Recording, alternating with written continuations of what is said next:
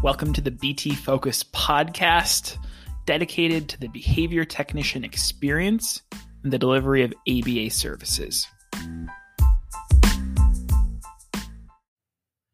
Hello and welcome back to another edition of the BT Focus podcast. We have our October ethics issue for you today, uh, and I'm joined by two great guests. I'm joined by uh, one of our supervising clinicians named Ashley and one of our incredible behavior technicians named Catherine. Thank you both for joining us today. Thank you for, Thank having, for having us. Absolutely. Well, I'm super excited about our topic today um, because I think this is like one of the most important, you could say, professional development skills within the field as a whole. And I think really in any helping profession where you're working with people. And we're going to be talking about the topic of feedback, um, which is actually pulled directly from our RBT ethics code. And it was selected based directly from feedback from the field, where we've surveyed our supervising clinician, our BTs, and asked them, what ethical topics do you want to learn more about um, within our team meetings? And this was a resounding topic the ability to effectively give and receive feedback. So, before we go into our conversations, we're going to talk about you know where and how does feedback go wrong what are some tips and tricks when it comes to giving and receiving feedback i want to hear first from both of you so so ashley from like a supervising clinician perspective why is giving and receiving feedback important for your role specifically? So, for my role, giving and receiving feedback is how we make sure that we're doing the best for the kids. If, as a supervising clinician, if I don't give feedback to my technicians, um, they're not going to know my expectations for the client, um, and we're not going to be able to help the client grow together.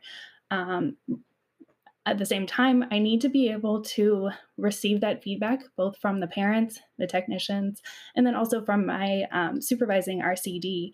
I need to make sure that I'm implementing everything that they want to see as well, um, and that I am supporting my technician in the way that they need supported. Absolutely. Really well said. Catherine, how about from your perspective as a behavior technician? why and how is giving and receiving feedback important for your role specifically? For my role, um, I believe that it's important because I need to ensure that I am doing what's best for the client um, and that I'm doing it um, correctly. Um, I also need to make sure that uh, the feed- feedback for me means that my supervisor is listening and paying attention to what I'm doing as well um just like just to make sure that I have that support if I feel that I am uncomfortable doing a certain program target um, or uh, running any programs. Um, j- that just helps me understand, like when she's when she gives feedback, that I am um, doing things the way that it's supposed to be implemented. Absolutely. Yeah, I think you both hit the nail on the head. Eh, this feedback is how we get better at what we do, right? Um, like it, from the most foundational level, right? We're we're providing um, some sort of feedback to help somebody improve on a task, um, with the ultimate goal of improving our services and leading to the best client outcomes.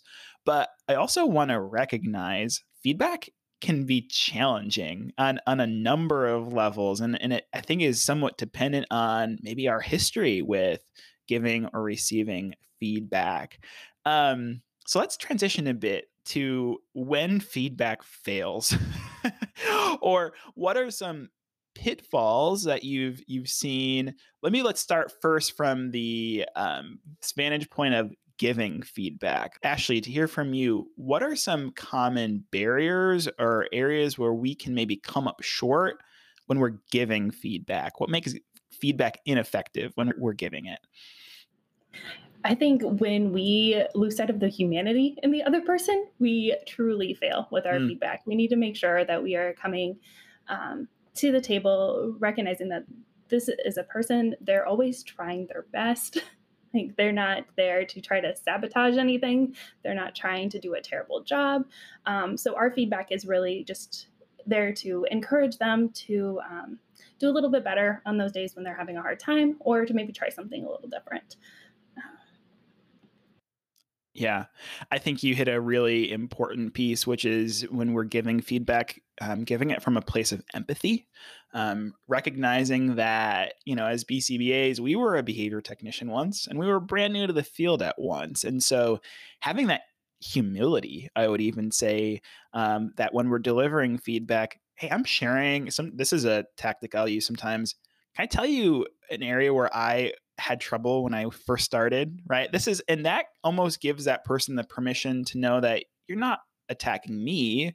You are pinpointing a behavior that you want to see improve, right? And so I think, I think it maybe takes some of the sting that some people often will experience when they're receiving feedback because, you know, maybe we talked about this before we started recording. Maybe that staff that you're communicating with maybe they've had negative experiences with receiving feedback in the past. And to your point, Ashley, maybe it was delivered in such a way where it was not given empathetically and it felt more like a criticism as opposed to something that would be helpful. So that's a very good point. Uh, Catherine, what do you think? What are some ways when we're giving feedback? What are some pitfalls or challenges that you've seen? I think that some of the pitfalls I've seen is um, not leading with positive feedback. I think that another area that I've seen with a uh, pitfall with giving feedback is sometimes not explaining why we're giving that, like not going into a um, deeper conversation about like why this feedback is needed or when we're told to do something a specific way of course everybody has different opinions and so i think that when you're giving it, it's okay to explain like why we're doing something when you're giving feedback. Oh, you made two really great comments that I want to elaborate on. Um, feedback by default doesn't necessarily have to just be corrective feedback. I think oftentimes that's what comes to mind when you hear somebody say, "Hey, mind if I give you some feedback?" It's like, "Okay, what did I do wrong?" Feedback is not a a, a good or bad using using air quotes here a good or bad thing. It, it's just a delivery of some sort of verbal statement or some sort of um, commentary on performance. And that could be hey catherine you did a stellar job today working on those social skills programs with our clients. Like to see how he or she lit up when they made that communication attempt with a peer? Right and when it comes to positive, we'll say I'm using air quotes again, positive versus like corrective feedback, you hear different things in the literature of like what ratio should you use? I've seen literature that says maintain at least a four to one ratio or an eight to one ratio or a 10 to one ratio of positive to corrective feedback. I think the general theme here is really important though of make sure that you're pinpointing those desirable things that are occurring to see more of in the future while still recognizing the importance of corrective feedback as well. Um, because let me ask you both this question What happens when we don't get feedback? So, when we don't get feedback, the fidelity of our work may not be done the right way. And for me, feedback is reinforcing. So, when my supervisor corrects me or um, reinforces like it just reinforces me that I'm doing what I'm supposed to be doing. Um, it also like reassures me and makes me feel good to just receive feedback because I know that you're you like you care about what it is that I'm doing and that the skill set that I'm trying to get to. So I would I would totally agree with you. Um, sometimes receiving nothing at all, people actually would prefer to have corrective feedback than nothing, right? Because that tells me that what I'm doing is important to you, you're paying attention to it, um, and the work that I do is valuable. And you said something else, Catherine, that I don't want to lose sight of as well, explaining the why behind a point of feedback, because that takes it from what you could say, like just rote compliance, like do what I do because I tell you to, versus teaching for understanding, right? Yeah. I'm going to teach you why, for example, we might not include a child's name when delivering an instruction because it's important that the child's name is paired with reinforcement and it's important for skill generalization. And now you've just a light bulb moment has gone off and now I can apply that because I have more of an understanding. And it also comes to buy-in as well. Like I am we're making this joint decision together and now it's more of a constructive problem solving session as opposed to criticism. Ashley, I want to hear from you. What happens when we don't give feedback? People don't feel seen. I think just like you made that point, mm. we, we want to make sure that our supervisors know that we're there, that they believe in what we're doing. I think when we're left without any sort of feedback, positive and negative, both, then it feels like we're on an island and what we're doing doesn't matter. Um, would, everybody wants to be better at what they're doing. Absolutely. Yeah, everyone wants to be seen, everyone wants to be heard as well. And I think that it also points to that feedback should be bi-directional, right? It's not just a supervisor telling a supervisee this is what you should be doing differently. Um, it very well, and it should be the other way around too, where the the supervisee, the RBT, is providing feedback on how a program is going, going. Hey, I'm noticing that when I'm running this program this way, here's some of the challenges that I'm having, right? Um, and a very healthy supervisee relationship has that bi-directional element to it as well. So really great. I, I love that piece of you know not losing sight of someone's humanity, being able to um, give feedback in a way that's empathetic, but then also recognizing that when we don't receive feedback, people don't grow, they don't feel seen, and that um, you know really that we're not reaching our fullest potential here. So, really great points, both of you. Um, I want to touch on briefly just a few more areas where feedback fails.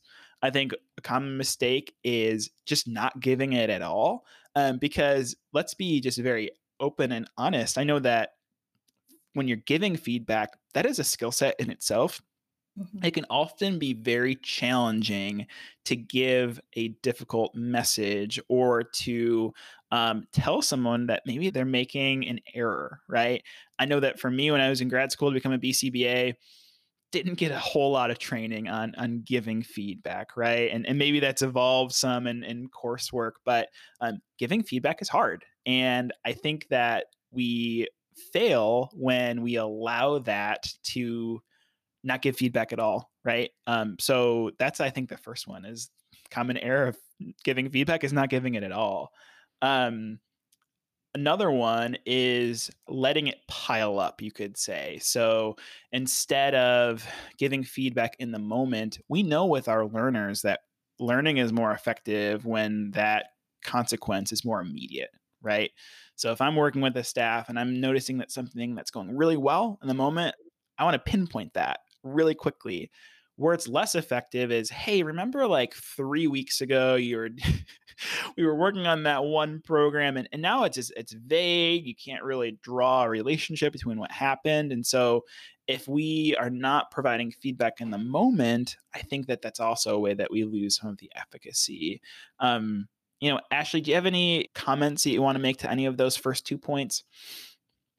Yeah i think just like we talk about avoidant behaviors in our clients we as professionals also have avoidant behaviors and yeah. giving feedback is so difficult it's so stressful uh, so i think you're right like that is such a downfall um, and we really just hinder ourselves and our technicians and then um, by default our clients as well when we don't give that feedback immediately when we either are letting it pile up because we've avoided it for so long and now instead of it being a little issue it is this humongous issue that we have to handle um, so as things build up, it just becomes more and more difficult and it becomes that gigantic elephant in the room. Very well said. Absolutely. Um, you know, having those difficult conversations are really important. And when we engage in that avoidant behavior, it only becomes more difficult. Um, and so I think it comes to a mindset shift, which is something we talked about before recording. Catherine, could you share what we were talking about in terms of that mindset when it comes to feedback and how that's been really impactful for you in your role? Yeah, so um, receiving feedback can be challenging too because we want to go in with the mindset that this is to help me be better and grow in my skills. Also, like I said, for me, be reinforcing. Like this is this reassures me that what I'm doing is um, beneficial to the client, um, beneficial to the company. Um, and so Um, I think that if we go in with a mindset that it's not criticism, but it's actually to help us grow in our skill set and just be mindful that no one's here to um, like blame you if you don't get it right the first time. We're just trying to help grow. Yeah, completely. I think that mindset is everything. And you used a phrase earlier that I love that feedback is reinforcing for you. like that is the goal. Like that is the ultimate goal is that feedback will function as a reinforcer because Catherine, you're going to be unstoppable if you are taking the things that you're learning and you're applying them and you're constantly refining your skill set over time and and looking at feedback as a good thing and it, hopefully even getting to the future state of not just receiving feedback when it comes but eliciting feedback hey can you give me some thoughts on how I'm doing this right now. So so now you're even going a step further and being proactive and seeking the input from others voluntarily and electively so that like I said, you, you're just going to continue to grow and improve. Um, and what a benefit that is to you and all the people that you work around. Think about who benefits when you take that feedback. Our families, our clients, they are receiving higher quality services because we're constantly improving. So I think mindset in this topic, but in life in general, mindset is everything. So adopting that growth mindset is is huge. Um, very good. All right, I'm jumping back and forth here, and this is just such a great conversation. I want to touch talk on a couple more points of when feedback fails. Here's, I think, is another pitfall. Um, when that feedback is unclear or there's not clear expectations. Um, or sometimes you don't even know that you, maybe you're the receiver and it's like what just happened? I don't I don't know if I'm doing something right, I'm doing something wrong. It's not very clear. Have either of you watched the show Parks and Recreation, Parks and mm, Rec? Yes. Okay, I got one in the audience. Hopefully there's like two people who listen that watch Parks and Rec. Anyway, there's a character on the show. His name's Chris Traeger. He's this like super positive, upbeat guy. He's played by Rob Lowe and he's just so happy that like I think there was a scene in the show where he was breaking up with someone and they didn't even know that they were broken up with because he was just so so positive and unclear in his messaging. I think like a parallel to that can be with the feedback where we're not giving a clear signal that there's something that needs to be changed or improved. And another important thing is what's the next step right? So like i'm noticing that this is happening. In the future i want to see x because, and following that up with a rationale behind it as well. So when we're not giving clear expectations or if we're not really providing clear messages, I think the lines get blurred and it has a less than favorable effect. So, do you have any experiences with that, Ashley, as a giver or receiver when it comes to expectations? Oh, most definitely. Um, as we were just talking about it, sometimes it's really hard to give feedback. And so we want to just put a really, really positive spin on everything. And when it is time for that corrective feedback, like you were saying, it's so much better to just be like forthcoming with it and maybe even just preface it with like, yes, you're doing a really awesome job in these areas. There's this one that I just want to talk about. And giving them the encouragement there to um, maybe try something different. You just like transition into a, a concept that when it was introduced to me kind of blew my mind because we, we look at ways that we talk about feedback just like in the co- you know popular media and what you might have heard along the way of like how many of you have ever heard of the sandwich method right? So you you start off with a positive statement then you provide that corrective statement but end with a positive right? And what the speaker relayed which i thought was so spot on from a behavior analytic perspective is while that is often more comfortable for the giver of the feedback, right? Like, oh, I'm starting it off with something positive. It kind of softens the blow, it makes it a little bit easier for me to give this tough news. What ultimately ends up happening, if this is done over and over again, is that feedback starts to lose its uh, effectiveness because that praise statement for the receiver starts to signal, oh, he's telling me that I'm doing something right. Wait for it. He, he's going to let me know what I'm doing wrong right now. So the praise statement starts to lose its effectiveness. But then the corrective feedback also starts to get blurred, right? So, like, hold on, am I doing something right or wrong? You're telling me that I'm doing something really well, but there's this message kind of hidden in between that. So, both of them start to lose its efficacy. So, what this speaker advocated for, which I agree with, is when we're providing praise statements, positive feedback, provide it authentically and wholeheartedly in the moment as often as possible, right? But when we're providing corrective feedback, also make that clear and be direct with it while also being empathetic. So, for example, hey, can I share some thoughts with you about the program that we're running, right? And that tells the listener, oh, okay, some comments are coming um, that I can attend to. So making it very clear and tying it to the expectations, I think, is really helpful. So um, yeah, the sandwich method, while it's it's maybe comfortable to give, maybe less than optimal when it comes to actually having impact. I thought that was a really interesting perspective. So here's maybe one more pitfall when it comes to giving feedback is when the speaker is the only one doing the talking, right? And we're not taking the time to listen. Um, I think this is so important from a number of reasons, but I want to hear from both of you. What what happens when that feedback becomes one directional? What are the problems that arise um, for you, Ashley? Yeah, when feedback turns into a monologue, it um, is easy to just kind of glaze over and be done with it. Um, I think that, at, at, least as the receiver of that feedback, um, if you're the person giving that feedback and you're not receiving any sort of um, like affirmation that the other person is receiving the feedback or understanding it the way that you're presenting it, um, it's easy to just kind of write it off maybe say well i checked this one yeah. off my list um, i gave the feedback i don't know kind of where they went with it but it's done or um, kind of leaves you maybe rambling even more trying to figure out okay do you sure. understand me do you do you get what i'm saying um, am i making myself clear yeah I agree with you. Yeah, what are your thoughts, Catherine? Like, what happens when feedback becomes too one directional? Yeah, like just to piggyback a little bit off what Ashley said. Um, I'm sure for the giver, it feels like, are you understanding me? Um, is this clear?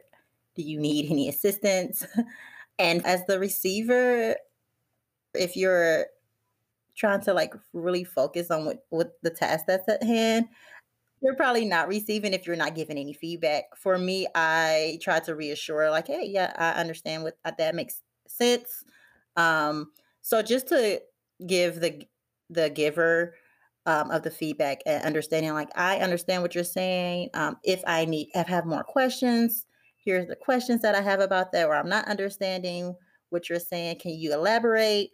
Um, I think that it's important to have that uh, dual conversation um, so that everyone leaves with the understanding that the feedback was received. Absolutely. Yeah, I think that ensuring that our audience has received that feedback and it's been effective that only works if you're listening as well, right? Um, and so you're asking those follow up questions and you are working to ensure that the message has been received, I think is so critical. So, great. Well, we've talked about, a lot about all the ways that feedback fails or things that can go wrong. I want to end on a positive note and talk about a couple of pro tips when it comes to giving and receiving feedback. I'll share a couple, then I want to hear from both of you. Um, I think first, when it comes to giving and receiving feedback, I think time and place are really important. I think that oftentimes when you're giving feedback in a public setting, that can be a situation that might be uncomfortable a lot of the times for that receiver, right? So making sure that you're in a appropriate environment, a, a safe space where you can speak and also listen in return is huge. Um, I think we talked a lot about the importance of positive feedback being a core element of it. But when you are giving corrective feedback, doing it in a way that's kind and empathetic, but also direct and clear with clear expectations, also with an understanding of why we are recommending a certain procedure or practice and leaving time for follow up questions as well. Those are a couple things from my perspective. Um, but Ashley, I want to hear from you. What is maybe one feedback pro tip from your practice that you really look to incorporate? Sure. Um, one thing that I really like to do to set myself up to be successful when I'm trying to deliver that feedback is just to take a couple of deep breaths and kind of focus myself um, because it is so stressful and I tend to um, kind of work myself up and get a little panicked before giving any sort of corrective feedback that I just want to make sure that I'm calm so that that energy transfers well to the person that I'm giving the feedback to. Um, I don't want them to get overly anxious about the feedback because, um, like we've been talking about, it's just to make them better. It's not a punishment, it's not supposed to elicit negative feelings, it's just to make them be a better technician. So that's that's on my end, the giving end. Feedback yeah. receiving is probably Wonderful. the same. Take a deep breath. Yeah. be ready for it. It's not a bad thing. Absolutely, and we talk so much about that that mindset being everything, and that's something that I will constantly remi- remind myself as well um, when it comes to receiving feedback. Catherine, what about you? What is maybe one pro tip from your perspective as a behavior technician that has made feedback effective for you? Supervision for me used to be really scary um, because I felt like I was put on the spot sometimes. Um, so definitely time and place. Um, but also that's for the giver. But for as a receiver, now I have a really awesome supervisor. um, so like for me, it's not scary. It's just that mindset. When I'm going into any sessions, I just feel like she's really helpful in building my skill set. And so it's that mindset, you know, like, hey, we're going into this with any feedback that I'm given by my supervisor is to help me build my skill set and to also just make me a better person and a better supervising, just so that our sessions and our client can benefit, but also our sessions can run smoothly. Like when we're receiving feedback, we need to go in with the mindset that this is to help this client as well as myself. Excellent.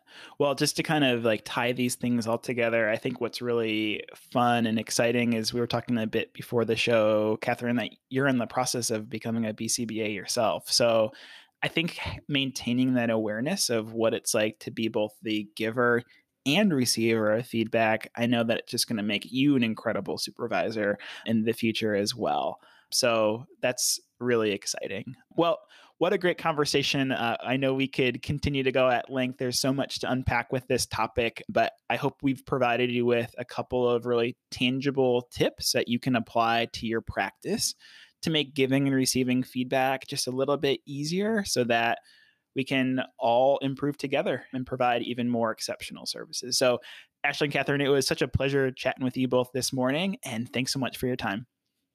Thank you. Thank you.